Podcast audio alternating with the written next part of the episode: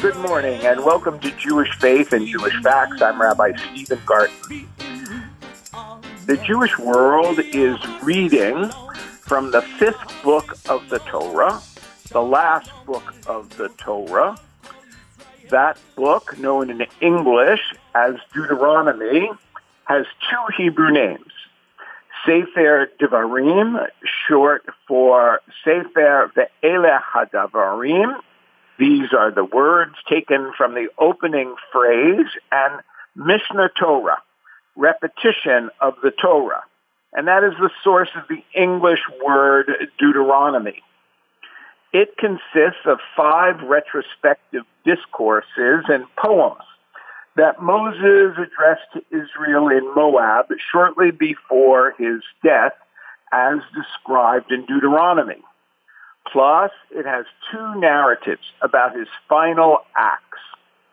The book's core is the second discourse, in which Moses conveys laws that the people commissioned him to receive from God at Sinai some 40 years earlier. There are 12 portions in 12 weekly portions in the book of Deuteronomy. Let me share with you some of the themes from the book of Deuteronomy before we turn to this week's portion known as Eikev. Theme number one, exclusive loyalty to Adonai. Among the Torah's books, it is the most vigorous and clear advocate of monotheism, of ardent exclusive loyalty that Israel owes to God. Deuteronomy 4, 32, 40, and 6, 4, 5 emphasize God's love, justice, and transcendence. This book stresses the covenant between God and Israel, summed up in Deuteronomy 26, verses 16 through 19. Established with the patriarchs, affirmed at Sinai and in Moab, it is reaffirmed as soon as Israel enters the promised land in Deuteronomy 431. Deuteronomy also looks towards Israel's life in the land of Israel. And that is certainly the second theme, where a society pursuing justice and righteousness, living in harmony with God and enjoying his bounty should be established. The promise of this land is conditional according to Deuteronomy 11. Israel's welfare depends on maintaining a society governed by God's social and religious laws. These laws are a divine gift to Israel, unparalleled in their justice and their ability to secure God's closeness. The Torah's humanitarianism is developed in Deuteronomy's concern for the welfare of the poor and disadvantaged. The third theme seems to be centralized worship. Deuteronomy proclaims the unique role that sacrifice may take place only in the religious capital in a single sanctuary. This is proclaimed in Deuteronomy 12. Its aim is to spiritualize religion by freezing it from excessive dependence on sacrifice and priesthood. It urges instead studying God's law and performing rituals that teach reverent love for God. These teachings probably laid the groundwork for the non-sacrificial synagogue-based worship. Deuteronomy has a strong intellectual orientation that serves as the fourth theme. It urges all Israelites to study God's law. Its style is didactic and sermonic, explaining the meaning of events and purposes of laws to secure Israel's willing understanding and assent.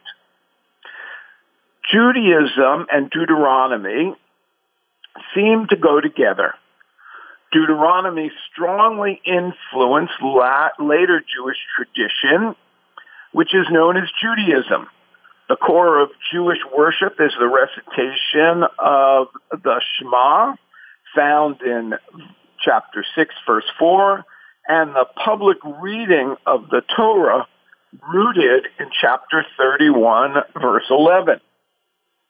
Also, based on Deuteronomy, are the duty of blessing God after meals, known in Hebrew as Birkat HaMazon, which is found in Deuteronomy 8.10. The Kiddush, a prayer of sanctification on Shabbat, found in Deuteronomy 5.12. Affixing a mezuzah to doorposts, wearing tefillin, or as sometimes called phylacteries, found in Deuteronomy 6 and Deuteronomy 11 tzitzit, the fringes on the prayer shawl found in Deuteronomy 22, and charity to the poor found in Deuteronomy 15. Deuteronomy seems to be the source of the concept that religious life should be based on a sacred book and its study as the biblical book that deals most explicitly with beliefs and attitudes. It plays a major role in Jewish theology in the theological ethical introduction of this digest of Jewish law, the Mishnah Torah, Maimonides cites Deuteronomy more than any other book, starting with the command to believe in God and God alone. Deuteronomy's effect on Jewish life cannot be overstated. No idea has shaped Jewish history more than monotheism, which this book asserts so passionately. Those are the main themes of Deuteronomy.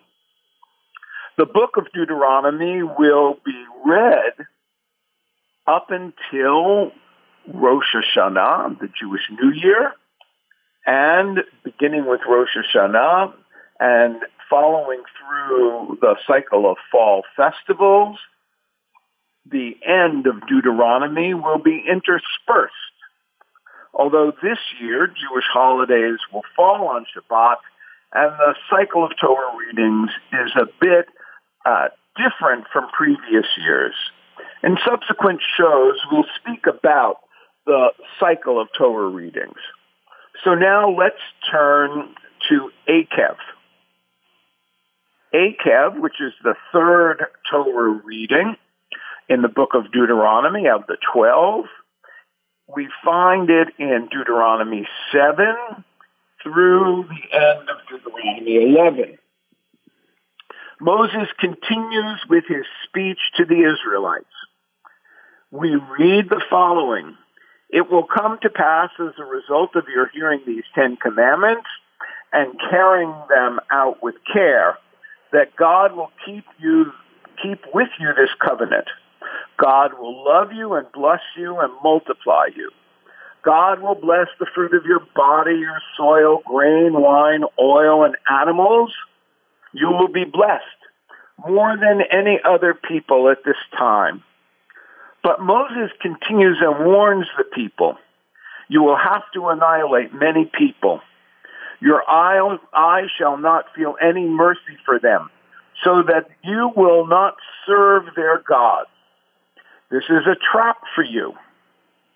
Don't fear them, for God your God is a great and awesome God. God will deliver them up before you, and you shall destroy them. The images of their gods shall burn in fire. Do not lust after the silver and gold that is upon them, and take it for yourself, for it is an abomination to God. One can hear the powerful call for monotheism and through the destruction of the polytheistic idol worshippers, the people will be able to live harmoniously on the land. Remember, Moses tells the Israelites the entire path along which God has led you these 40 years in the wilderness. God let you go hungry, then gave you manna in order to have you know that it is not by bread alone that man can make life for himself, but that man can live by everything that comes from God. Therefore hold fast upon your heart the knowledge that as a man trains his son, so does God train you. Moses also continues to remind the Israelites to keep the commandments, to walk in God's way, and to fear God. For your God is bringing you into the good land, a land in which you will lack for nothing. When you eat and are satisfied, then bless God for the good land that God has given you. Berachta v'savata. Once you are satisfied, you shall bless God, is the way the text reads. Take heed not to forget God by keeping God's commandments. For when you have all you need, your spirit might become haughty, and you might forget God, who brought you out of the land of Egypt from the house of slaves. You might forget the way God gave you manna and water from the rock. You may be tempted to say in spirit, it was my own power, the might of my own hand that has gotten me this wealth. Therefore, the text reminds the Israelites remember that it is God who gave you the power to get wealth in order to uphold the covenant. A powerful reminder in these days when so many have so much and so many more have so little. It will come to pass, Moses continues, that if you should nevertheless forget God and walk after other gods and serve them and bow to them, then I will bear witness to you today that you will certainly perish. Like the nations that God will cause to perish before you, so you will perish. Your survival is dependent on your loyalty to Adonai. In the promised land, there will be nations that are greater and mightier than you, says Torah. Do not say in your heart when your God thrusts them away from before you, because of my devotion to duty did God bring me to take possession of the land. No, it is because of the wickedness of these nations that God drives them from before you. God drives them away to fulfill the word that God swore to your fathers, Abraham, Isaac, and Jacob. And this, of course, becomes uh, part of the Passover Seder. For you are a stiff-necked people, God says to them. Remember how you provoked God and rebelled against God, and God wanted to destroy you. Remember when you gave me the two stone tablets, the tablets of the covenant, only to find that you had built a golden calf to be your God. I broke those tablets and melted your God in such anger as to turn it into power and threw it into the water. God had me return, says Moses, to the mountain and make new tablets with the Ten Commandments and place them into the Aron HaKodesh, the ark, to be taken care of by the Levites. It was an ark that was made with great precision, and we carried it from place to place throughout the wilderness. As Moses continues to remind the Israelites of their journey. So now, what does God require of you? Only to fear God to walk in all God's ways and to love God and to serve God with all your heart and with all your soul. Keep these commandments for your own good. Behold, it is your God that heavens and earth belong to. Therefore, do not stiffen your necks anymore, says the text. For your God is the God of gods, the Lord of lords. God is the great and mighty and feared God who does not consider personal standing, accepts no bribes, but upholds the right of the widow and the orphan and the stranger. You too shall love the stranger, for you were strangers in the land of Egypt. Therefore love God, for you saw that God did for you in the wilderness and before when bringing you out of slavery with miracles. The word love is repeated many times in this week's Torah portion, as well as the word commandment, for the commandments were given in love. So keep these commandments as you enter the promised land, a land that can flow with milk and honey. This is the land for which God cares. The eyes of God are always upon it. If you serve God with all your heart, with all your soul, then I will give rain, and the plants will grow and be harvested, and you shall eat and be satisfied. But do not turn aside and serve other gods and cast yourselves down before them. then the anger of God will be kindled upon you. Even though the text reminds us you must place these words upon your heart and upon your soul. This begins the phrase known as the V'ahavta, and bind them as a sign upon your hand, and let them be for frontlets between your eyes. And you shall teach them to your sons and speak of them when you sit in your house and when you walk upon the way and when you lie down and when you get up.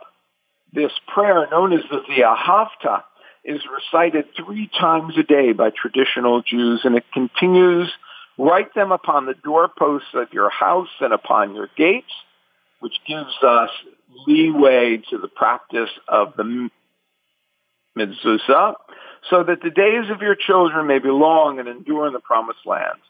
If you keep these commandments, God will put fear of you into all the lands where you set foot. Well, that is a powerful reminder of God's acting in history, of the God who is both transcendent and immanent. God who is far away and yet is able to bring the Israelites through his love and commandments to the promised land. So let me speak a bit about the accomplishments of the Israelites and that are not solely the result of their own efforts. In his book Outliers, Malcolm Gladwell seeks to expose how random factors beyond our control make some of us more likely to succeed than others. His classic example in the book, more Major League Baseball players have been born in August than any other month. Why? Because until 2006, Little League Baseball age cutoff date was July 31st meaning that if you were born in August, you were older and bigger and better than the other players on your team. All because of the happy accident of your birthday. Gladwell seeks to undermine the narrative that the most successful among us, the singular talents who supposedly rise from nothing, succeed because of their grit and gumption, because of their unparalleled genius and unusual gifts. Far too often these fanciful stories according to Gladwell, conceal hidden advantages that were essential to a person's success. Hidden advantages like an August birthday. One could call the Torah the granddaddy of all riches, rags to riches stories, chronicling the Israelites' journey from the bitter slavery of e- in Egypt to the sweet success of the land of milk and honey. And in this parasha, Eikev, we find the children of Israel on the greatest, on the cusp of their greatest triumph to date. At long last, after 40, 400 years of slavery and 40 years of trekking through the wilderness, they are about to enter the promised land. The Torah tells us many times the reason for this ascendancy. The mighty hand and the outstretched arm of God. We're told that God chose the children of Israel to be a kingdom of priests and a holy nation. Yet for many of us, the notion that Jews are uniquely cherished by God is among the challenge, most challenging ideas in our theology. It smacks of conceit and Jewish superiority. It doesn't feel right. It's gotten us into trouble. Why were we chosen? What makes us so special? certainly in the history of Christianity, these questions were crucial in its relationship with Judaism. A midrash, a story-like commentary, in a collection of midrashim entitled Pirkei de Rabbi Eliezer, offers a paradigm-shifting answer. One day, God and the angels gathered to decide who among them would represent each of the nations of the world. They chose to assign each nation by casting lots. The first angel picked the Moabites, the second the Jebusites, the third the Edomites, and so on. until finally it came God's turn to pick. And who should God's lot fall upon? The children of Israel. In other words, the story tells us Jews won the divine lottery. That's it, dumb luck. Which is why it is all the more prescient when Moses warns the Israelites in this week's parashah not to forget the genesis of their good fortune after they reach the promised land.